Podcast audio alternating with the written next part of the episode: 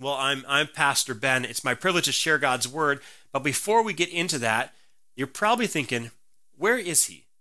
right? If you're if you're watching online, you're thinking that backdrop looks different. That's not in the sanctuary. Where is he? If you are in the sanctuary right now, you're watching me on the screen and you're thinking, where is this guy? Why isn't he physically here? Well, I want to tell you straight from my mouth so you know what's going on with me and my family. Uh, late last week, my my daughter and my wife had high temperatures, and because of the situation we're in, and just because we want to show our love by protecting people, we sent them in for tests. And uh, the test came back, and both my wife and my daughter were positive for COVID 19 because my son and, and obviously myself, we live with them. We called the health officials and said, What should we do? And they said, Well, Ben, because you're vaccinated, you don't have to do much unless you show symptoms. And so I kind of just went on my, my usual course and my usual schedule. And then late, late Thursday night, I started feeling this real, pretty aggressive tightness in my chest. And so that Friday morning, I brought Cooper, which is my son, in, and I went in. And then we also uh, were told we were positive for COVID. So I was one of the breakthrough cases that you've maybe heard about. Now, that's the reason I'm not here because we're trying to protect you. We are looking forward to joining you next week, especially be praying for my, my daughter. This was going to be her first vacation Bible school, and she's going to be missing out. So it's a, a very sad, sad reality for her when I'm trying to explain to her that she can't go. But also be praying for my wife. Everyone else has very minor symptoms, but my wife, who's pregnant, she's had a lot more severe symptoms, a lot of achy joints and severe headache and heavy fatigue that pretty much keeps her in bed all the time. So, so please be praying for her. We thank you so much for those who already have, who are aware of the situation. I'm doing fine. I don't look the best right now. I might be don't sound the best uh, right now. I've got a pretty severe sore throat, but I'm I'm fine. But you, please be praying for my wife uh, because obviously, not only is it her life, but it's the, the child's life, and so we want to make sure that she gets through this healthy and happy uh, because we're looking forward to November to adding uh, one more to our family. Well, it's time to get into to God's word and to have this conversation today. And I'm excited to be with you, even though I can't physically be with you. I'm so thankful that God has provided technology like this so we can join together no matter what the situation. When I say Ten Commandments, what do you think of? Maybe you think of Moses going up the mountain to get the stone tablets. Maybe think back to confirmation or vacation Bible school where you first learned about them. Maybe you think of a church that had them posted outside or a courthouse that used to have them posted outside. Or maybe think of Charlton Heston and his, fa- his famous movie.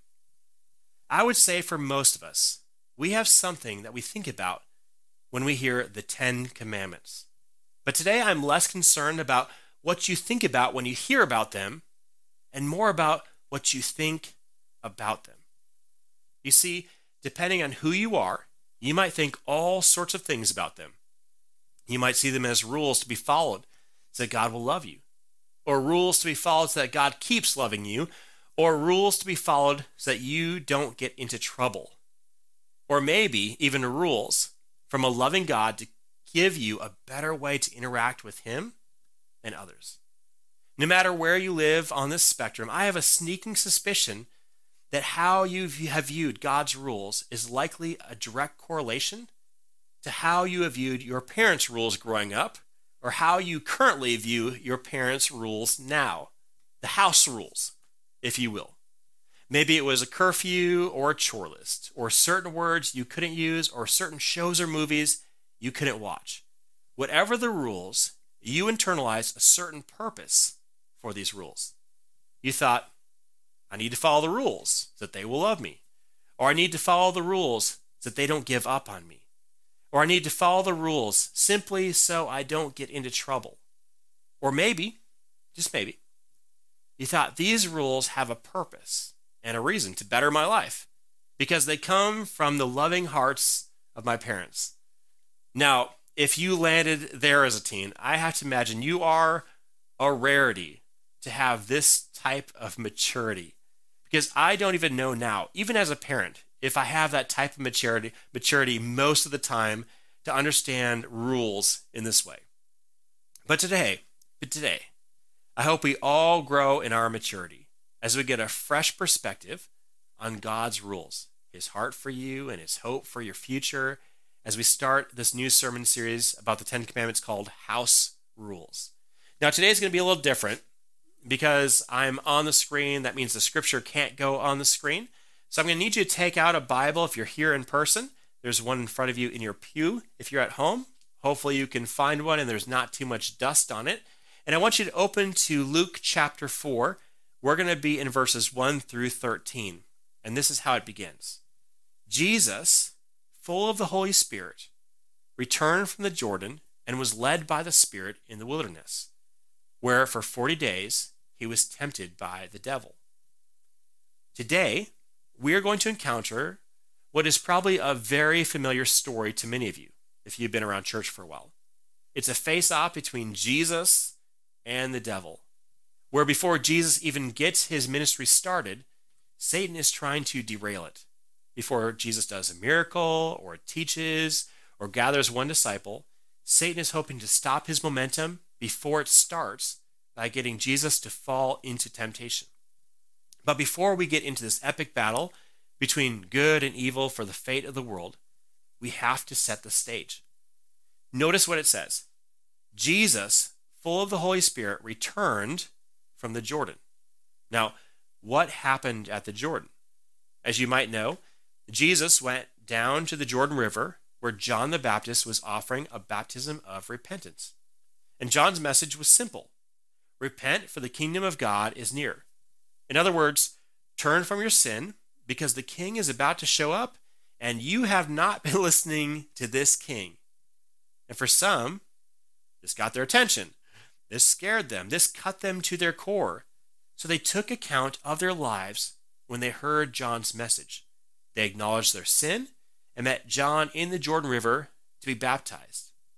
And this, as this was taking place, the most amazing thing happened.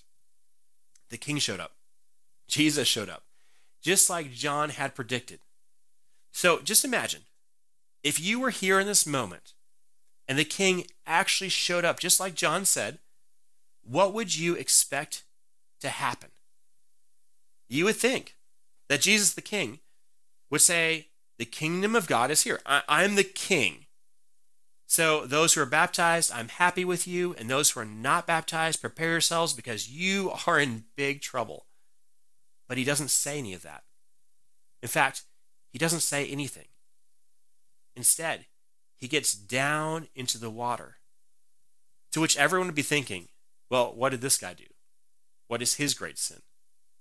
And by doing this, he identified with the sinners. All those who were baptized, those who would be baptized, and those who need to be baptized, which is every one of us. And as he was baptized, you probably remember this, God speaks from heaven and says, This is my son. And then the Holy Spirit descends on him like a dove and fills him. Now, all this brings us to this section of Scripture where we see the same Spirit lead Jesus into the desert to be tempted. To which you might be thinking, but why? Why would God lead him into temptation? And as these words are coming out of your mouth or, or running through your mind, you might remember a section of the Lord's Prayer, which we will recite later on today. And it says these words And lead us not into temptation, but deliver us from evil. Now, this is a challenging thought, isn't it? Because even though scripture is clear that God doesn't tempt us, why would he lead us to temptation or allow us to experience temptation? And this is a great question because it leads us to the heart of God. If he is a loving father, and he is, what would be his purpose to allow such a thing? Why would he allow Jesus to be tempted? Why would he allow us to be tempted? Now, there are probably all sorts of reasons that you might be thinking of right now, but here's the one that I thought of empathy. Jesus came to the earth, fully God and fully man, to experience life as we must experience it.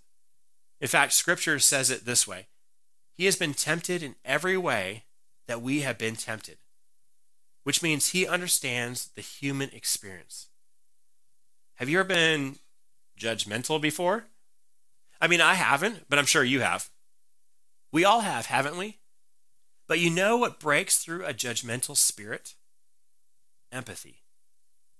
Feeling, experiencing, understanding why people might make mistakes and fall into temptation.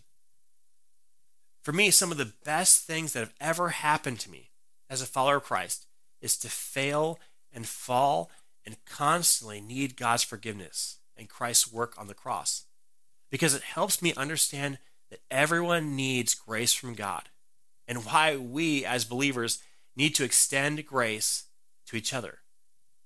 So, Jesus, fresh from coming out of the Jordan River and identifying with us as sinners, is about to experience temptation, just like you and me.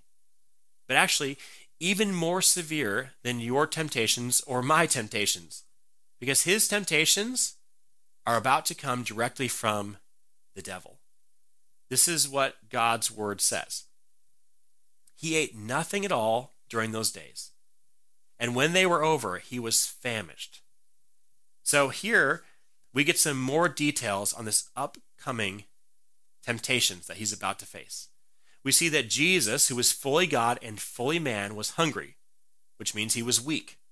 The book of Matthew tells us that he hadn't eaten in 40 days or 40 nights at this point in time. And, and by the way, in your life, this is exactly when Satan strikes. He isn't a dummy. He wants to tempt you when you are physically weak and tired, when you are overworked, when you have financial challenges, when you are sick, when you have been driving 24 straight hours. Fill in the blank, you know what I'm talking about. When you have fallen into that sin and returned to those old ruts, what was going on? Stress, fatigue, and life was piling up on you, which made the escape of sin seem like a good idea. When any other time, you would know it was a bad idea. But Satan, he is strategic. He will attack you in your weakest hour. And this was his big chance with Jesus. He hasn't eaten. He was tired, hungry, and fatigued. His ministry hadn't started. There was no momentum. This was the time to get him. So, this is what verse 3 says The devil said to him, If you are the Son of God, command this stone to become a loaf of bread. Now, let me tell you something. If, if I inserted myself into this story, I would have already lost at this first temptation. Because this temptation is not about bread. And we know it's not about bread because what happens later on in Christ's ministry? He makes food appear out of thin air. We see this in the feeding of the 4,000 and 5,000. And this wasn't a sin, but it was something that actually glorified God. But this is different because the goal is not to have Jesus create food. The goal is to get Jesus to do what Satan wants him to do to make bread on Satan's command or coaxing. So, what is Satan's strategy? Well, he pokes at Christ's potential pride. He says, If you are the Son of God, now, does Satan know this is true? Of course, of course he does. But he's trying to use this statement to control Jesus. To you or me, it might sound something like this If you are so smart, then solve this problem. If you are so strong, then lift this. If you are so fast, then race them. And the list goes on. It's not about being smart, strong, or fast. It's about being controlled by the other person. And you know what? I'm sure I would have tried to take the test, race the person, and lift the weight. And ultimately, the person challenging me would be in control. So, what does Jesus do? Well, in verse 4, this is what we read Jesus answered him, It is written, one does not live by bread alone. So, just like our temptations from day to day, Jesus is given a choice, just like we are given a choice. And depending on how we respond, we will have a positive outcome or a negative one. In this moment, the fate of the world relies on this response. Now, when it comes to you and I, the fate of the world is not at stake. We might hurt someone's feelings, we might go to rehab, we might lose some money, but not everyone's future is reliant on our response to a situation. But for Jesus, everything is at stake. So, how does he navigate this delicate situation? He uses scripture. In fact, for every response that we will see from Jesus today, we will see that he is quoting directly from the Old Testament in our Bible. This section comes from Deuteronomy 8 3. One does not live by bread alone. Now, if you are not a seasoned in reading through and memorizing Deuteronomy, and very few are, this response won't fully make sense. But Satan would be well versed and knows how this verse ends. He would know that it goes on to say that one does not live by bread alone, but instead on the word of God. In other words, the solutions that we need for this life are not found in the everyday things of this life, what we can buy or eat, or even reading the wisdom of human authors, but from the never changing, eternal truth of God's Word, the Bible. So the story continues in verse 5. Then the devil led him up and showed him in an instant all the kingdoms of the world. And the devil said to him, To you I will give their glory and all this authority, for it has been given over to me, and I will give it to anyone I please. If you then will worship me, it will all be yours. Once again, what is Satan trying to do? He's trying to get Jesus to be ruled by him or follow him instead of God. Because the reality of our lives is this whether we want to admit it or not. We will all be ruled by something, or specifically, someone. And Satan wants to rule you. That's why his pattern is always the same. Do what I want you to do, and then I promise to give you something. Do what I want you to do, and then I promise to give you something. Think about Adam and Eve. Listen to my lies, and then I'll make sure that you get wisdom. Of course, what Satan promises is never quite what we get. He always overpromises and underdelivers every time. For Adam and Eve, they got some more knowledge, and then they brought everything bad into the world. In your story, you were promised freedom, joy, fun, and you got prison time and addiction and a bad credit score. However, notice this God operates in the exact opposite way. God gives to us, and then we worship Him as a response. Christ died for us while we were still sinners. The Holy Spirit draws us to God, but we still have our backs turned to Him. Everything good in our life comes from God, and then the response from His from this love is to worship Him with our lives and trust Him by following in His way. Instead of saying, You worship me, and then I'll give you something like Satan does, He says, I have given this to you already because I love you. And then we love Him back as a response. So let's see if Jesus understands what Satan is up to in verse 8. Jesus answered him, It is written, Worship the Lord your God and serve only him. Once again, Jesus responds from scripture, again this time from Deuteronomy 6:13. Instead of thinking, if I worship Satan, I might get this. Jesus knows that God provides everything to us. And so he trusts him to provide what he needs. How much different would your life have been?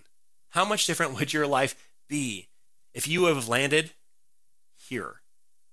God, I know you love love me and have given everything to me.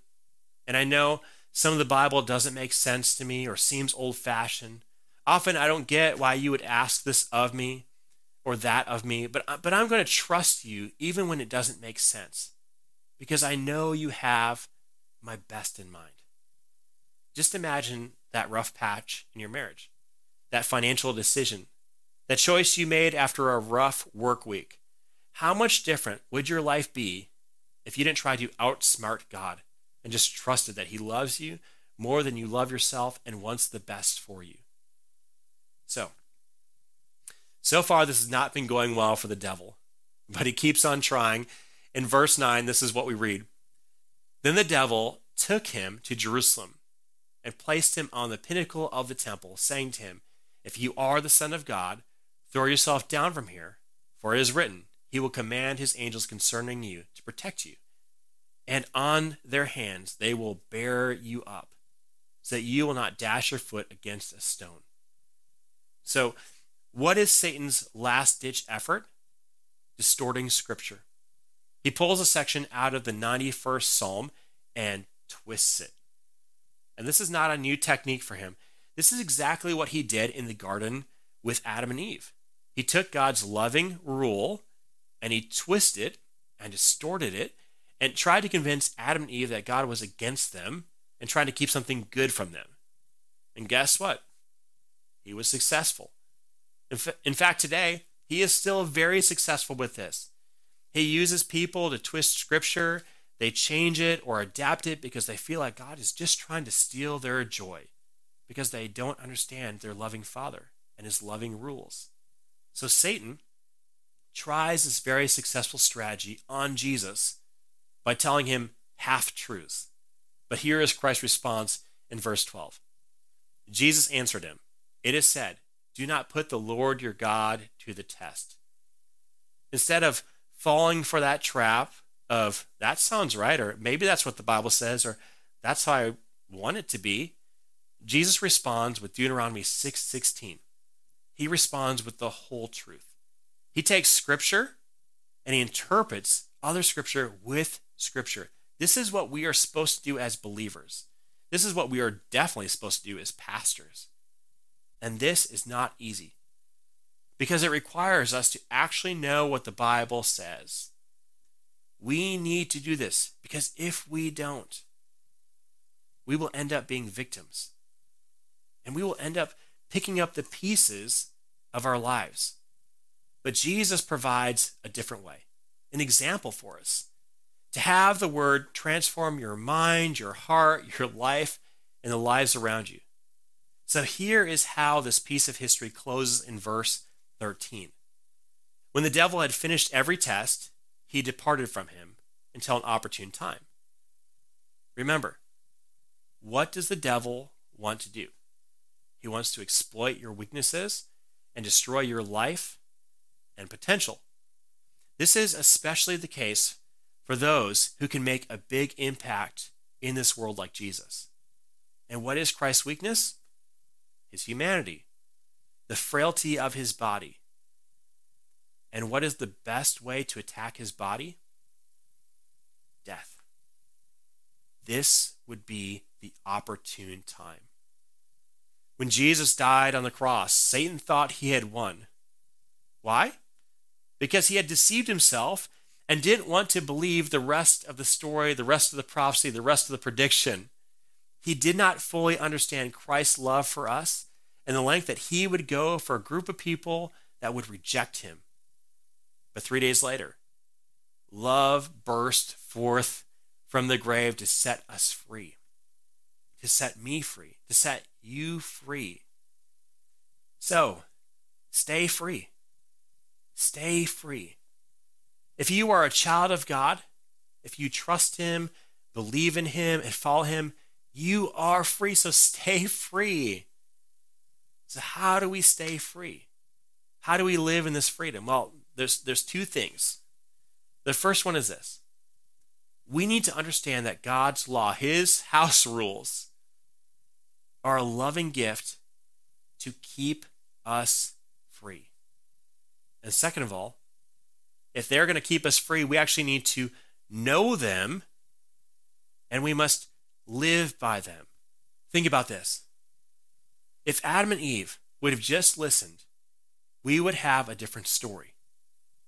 If Jesus had not followed God's way and would have listened to Satan, we would have a very different story. We'd have a hopeless story. And if you will continue learning God's word, listening to it, and applying it, well, you will have a different story too.